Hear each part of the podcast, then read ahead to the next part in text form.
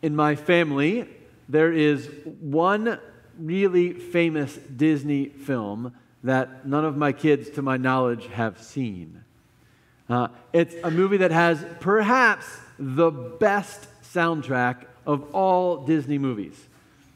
Um, but my wife and I have a profound objection to what feels a lot like the core message of the film. Uh, this movie is none other than the infamous Little Mermaid. Anybody seen The Little Mermaid? Okay, yeah, I've seen it a bunch. Um, the Little Mermaid, just as a nutshell, is about a mermaid named Ariel who is dissatisfied with her aquatic life and goes to the surface, falls in love at first sight. We probably should talk about that again later. Um, with a guy named Eric, who's a human, and then saves him from drowning, and then is so incredibly head over heels uh, for this guy that she's never had a conversation with that she goes to the sea witch and is given three days um, to either get him to kiss her and fall in love with her or to lose her soul to the sea witch. Okay?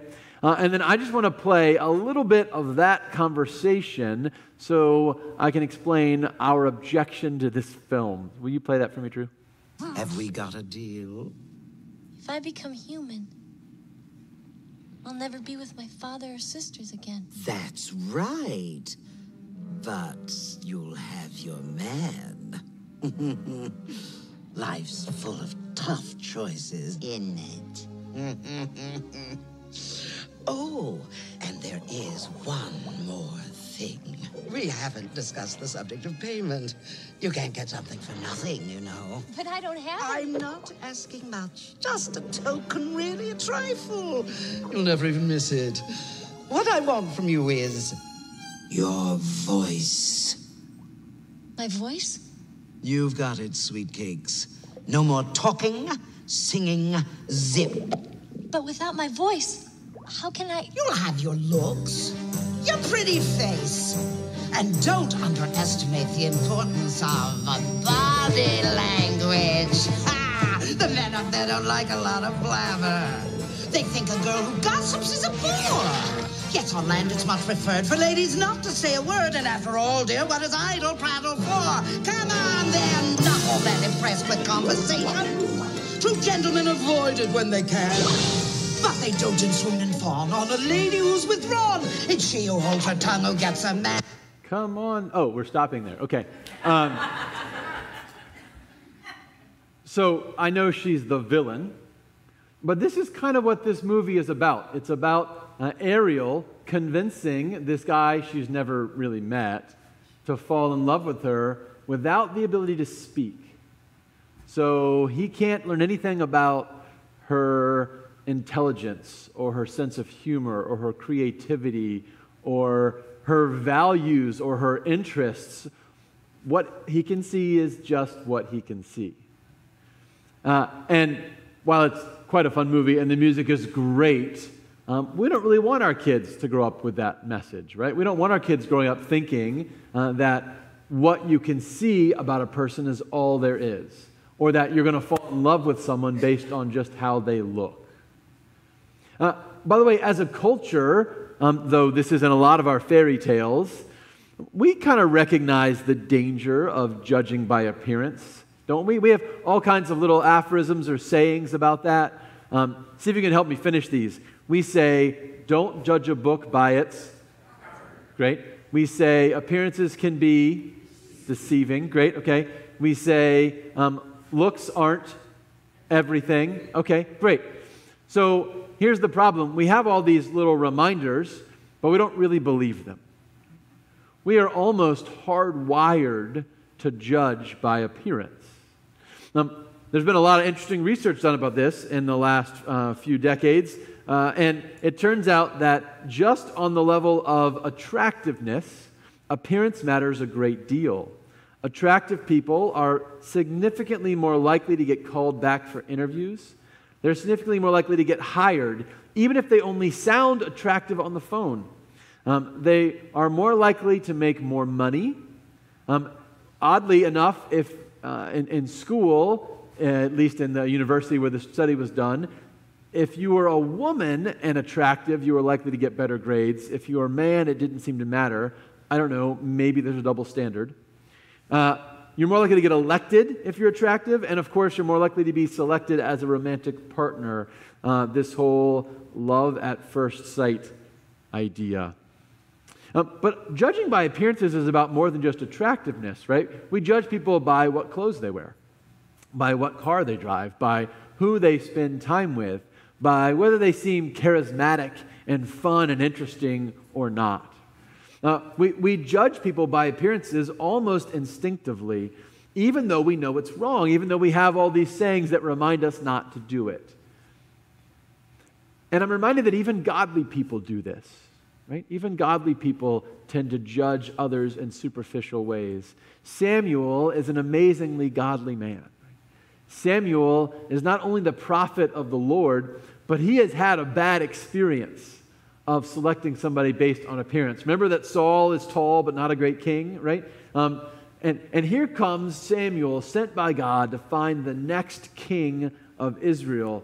And he meets Jesse's firstborn son, right? He's the oldest and the tallest and the biggest and the strongest. And he says, Surely the Lord's anointed is now before the Lord. And then God says to Samuel, No, I have rejected him. Don't look at his stature. Uh, don't look at um, the outward appearance. The Lord judges by the heart. This is a really interesting moment in Scripture. Uh, there are many people that argue that in the, the story, at least of 1st and 2nd Samuel, this is the pivotal point where we switch from the, the negative story of rejecting God as king and then having an unfaithful king like Saul to the positive story of David as an example for all the leaders to follow. And in this moment, we're told that what God loves about David is not his outward appearance, but something related to his heart. Some interesting little details in this moment. Did you notice that there are seven sons that are passed before Samuel, before David is even called in? In the Bible, seven is the number of completion, right? So if you are Samuel and you come before the Lord, and the first really impressive looking guy isn't it, and none of the next six or seven guys are it, after seven sons, you're thinking, maybe God sent me to the wrong house. And there's nobody else standing in the wings. Is there anybody else? He says. And Jesse says, Well, there's one more guy, but he's such, you know, so unimpressive. I didn't even bother to invite him to the meal. Right? When you told me to get my sons, I didn't even think about getting him. Samuel says, Well, you probably should bring him now. When, when David shows up, we're told uh, that God says to Samuel, Rise and anoint him. This is the one. The Lord looks at the heart. Oh, by the way, this is fun. You notice what it said about David when he finally showed up? Now he was ruddy, which means um, uh, kind of red. This is the same word that's used to describe Esau, right? So red hair or red complexion or something. Uh, he was ruddy and had beautiful eyes and was handsome. Isn't it interesting that that detail gets dropped in? I mean, this is God's story, but it's told by people, right? And so God's perspective is, I love his heart. But the human authors of 1 Samuel couldn't avoid mentioning the fact that they thought he was a good looking guy too, right? Because we just can't let the appearance thing go, right? It's so important to us. So, what does it mean when God says he looks at the heart? What does it mean to judge not by outward appearance, but by the heart? Uh, in Scripture, the, the word heart usually refers to someone's identity, right? It's, it's often interchangeable with soul. Uh, it means their character or their sense of self. Sometimes, as we think of it, it can mean their love, their love for others, or what they love, or who they love, or how they love. Uh, and I think all of those ideas are in the background here. But I think there's one other really interesting component of the heart that really shapes this story for me. And I think it's this idea that God looks at the heart as our potential. Looks at the heart as our potential. And here's why I say that. Up to this point, what has David done? He has walked in the room. Right? That's 100% of what we know about David up to this point is that he walked in the room. That's it. We don't know if he has been going to church every Sunday or prays on a regular basis or is kind to the poor or helpful to small animals. All we know is that God sees something in him that nobody else does. God sees this incredible potential for what David might do. So much so that the Bible says earlier, David is the man after God's own heart, God's own identity and character and soul. Something about David's potential grabs God's heart. So I want to know is there any chance of us coming to see others the way God sees? Is there any chance of us seeing the heart and not seeing the outward appearance. And, and I'm going to grant that this is really hard. Uh, in fact, throughout Scripture, we're told again and again, this seems to be where we struggle, right? And, and in fact, there's a, several passages in the New Testament where Jesus is meeting with people and they're asking him questions, and we're told, but Jesus knew their hearts. Right? Jesus knew why they were asking and what was going on behind those questions. He knew their identity, their character, and their potential. Can we learn that? Can we learn to look at people's hearts before we see their clothes, their car, their skin, their bone structure, their rap sheet, their resume? I think this is something we have to be trained to do. There's a book by George MacDonald called um, the curate's awakening. A, a, curate is an old word for a pastoral assistant or a pastor. And it tells the story of a guy named uh, Thomas Wingfold. Uh, Thomas Wingfold is a young man who goes into the ministry because it's a job and he needs a job. And he's placed in his first small parish church, and he gets there and he immediately has a crisis of faith. He realizes that he doesn't really know God doesn't really have a relationship with God. And in the midst of this crisis of faith, he has a second problem. His sort of disconnect with God and his general selfishness leads him to start plagiarizing other people's sermons. And after a few weeks of this, he receives a letter from a member of his church that uh, he doesn't know very well who says, Pastor, I know those sermons aren't yours. I've heard them from other priests in our community. Realizing this could ruin him, um, Thomas Wingfold goes and meets with this other man whose name is Joseph Polwarth. Joseph Polwarth happens to be a, a significantly malformed person. He had all kinds of birth defects. He's, he's um, unusually short, and his face is disfigured. His arms and legs aren't of the shapes to which we're accustomed. Uh, and the church and most people had avoided him either as misfortunate or as maybe um, bad luck. But Thomas is forced into an encounter with Joseph, uh, and he discovers pretty quickly that Joseph has this incredible faith. And as they meet over the coming weeks and months and years, Joseph slowly helps Thomas realize that outwardly he is a very handsome, young, successful guy, and inwardly he is profoundly broken. And Thomas comes to realize that Joseph, who outwardly looks profoundly broken, inwardly is this shining man of God. And their journey together is slow and difficult and comes finally to the point where Thomas accepts Christ into his life because he works at recognizing his potential. That Joseph and Jesus see in him what he never saw in himself. I, love this idea that we have to work at seeing people's hearts. We have to work at seeing their potential, at seeing how God sees them, and over time come to recognize that they are more than we imagine they might be. Uh, uh it's July 4th, and we celebrate our independence today, and we celebrate um, particularly our desire to represent ourselves, right? To say um, we don't want a king or a nobility making decisions for us. We want to we want to be represented by ourselves. So I, I, listened to a podcast recently um, by Malcolm Gladwell, He talked about um, this guy uh, named Adam Cronkright uh, who lives in Bolivia and works with uh, democratic lotteries and student governments.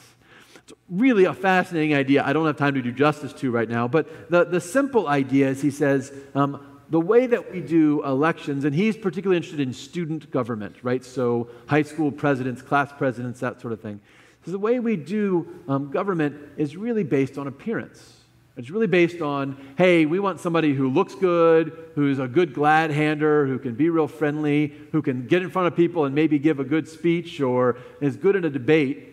And then we elect them to be our student body president or class secretary or, or treasurer.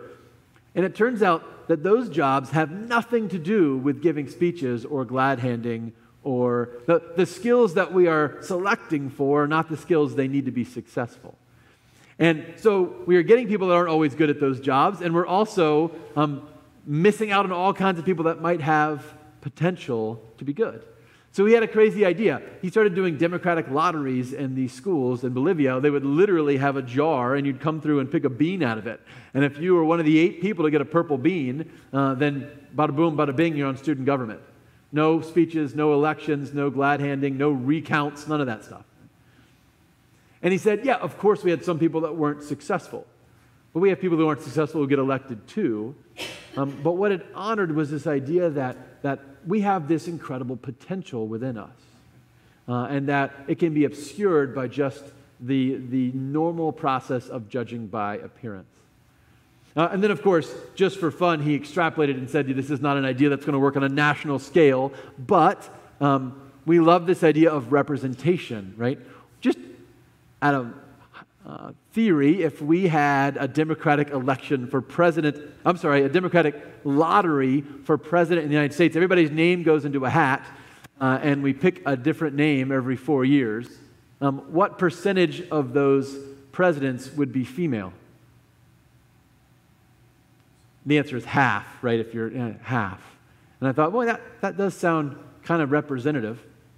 Um, and I wonder how often we disregard the potential of people, right? And uh, in our personal lives, in our systems, um, we are in desperate need to be trained to see the heart and not the outward appearance.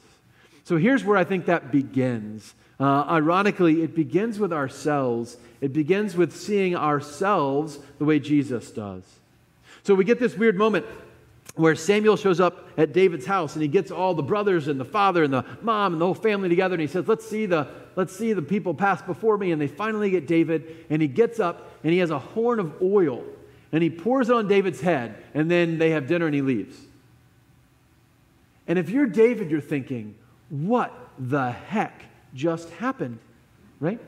Okay, remember, in this point in the Old Testament, the only things that are anointed with oil are the tabernacle and the priests who serve in it. The only other person in the history of the Bible who's been anointed with oil was Saul, and he was anointed, like David, by Samuel in a secret ceremony that almost nobody heard about. Samuel doesn't say, Hey, David, you're going to be the next king. He just anoints him with oil, has dinner, and goes on his merry way. And I love this idea uh, that in this moment, as the Spirit of the Lord comes upon him, he gets this sense um, that something about his life changes, that he's meant for something great. He doesn't know what it is yet. He just knows that God has picked him. God sees some potential in him. And I wonder if, when David plays the harp to drive out the evil spirit, or when David stands before Goliath, or when David has the opportunity to kill Saul but doesn't do it, or when David is trying to put a nation together that's been torn apart, I wonder if he goes back to this moment and he says, ah, maybe this is it. Maybe this is the thing that God picked me for. Maybe this is the potential that God saw me. Maybe this is what I'm supposed to do. And then I come to this beautiful passage in 1 Peter where Peter tells us that we are a royal priesthood, a holy nation, God's own people, in order that we may proclaim the mighty acts of Him who called us out of darkness into His marvelous light. And I think we have been anointed. That's what our baptism is it's an anointing by God. We have received the same Holy Spirit that David did. Why? Because God sees some extraordinary potential in us. And it's so easy for us to say, well, you know, if everybody knew me like I know me, they wouldn't think I could do all these great things. But God does right? God knows everything we've ever done. Uh, God knows that we are more than we choose to be. We are also who He thinks we could be. And if we could perhaps begin to see ourselves that way, I wonder how it would affect how we see everybody else. Could we see everybody else as who they could be if they too lived into God's calling in their life? I came across a, a great little um, sermon about this idea of God's seeing our hearts, seeing our potential, and I want to share this with you.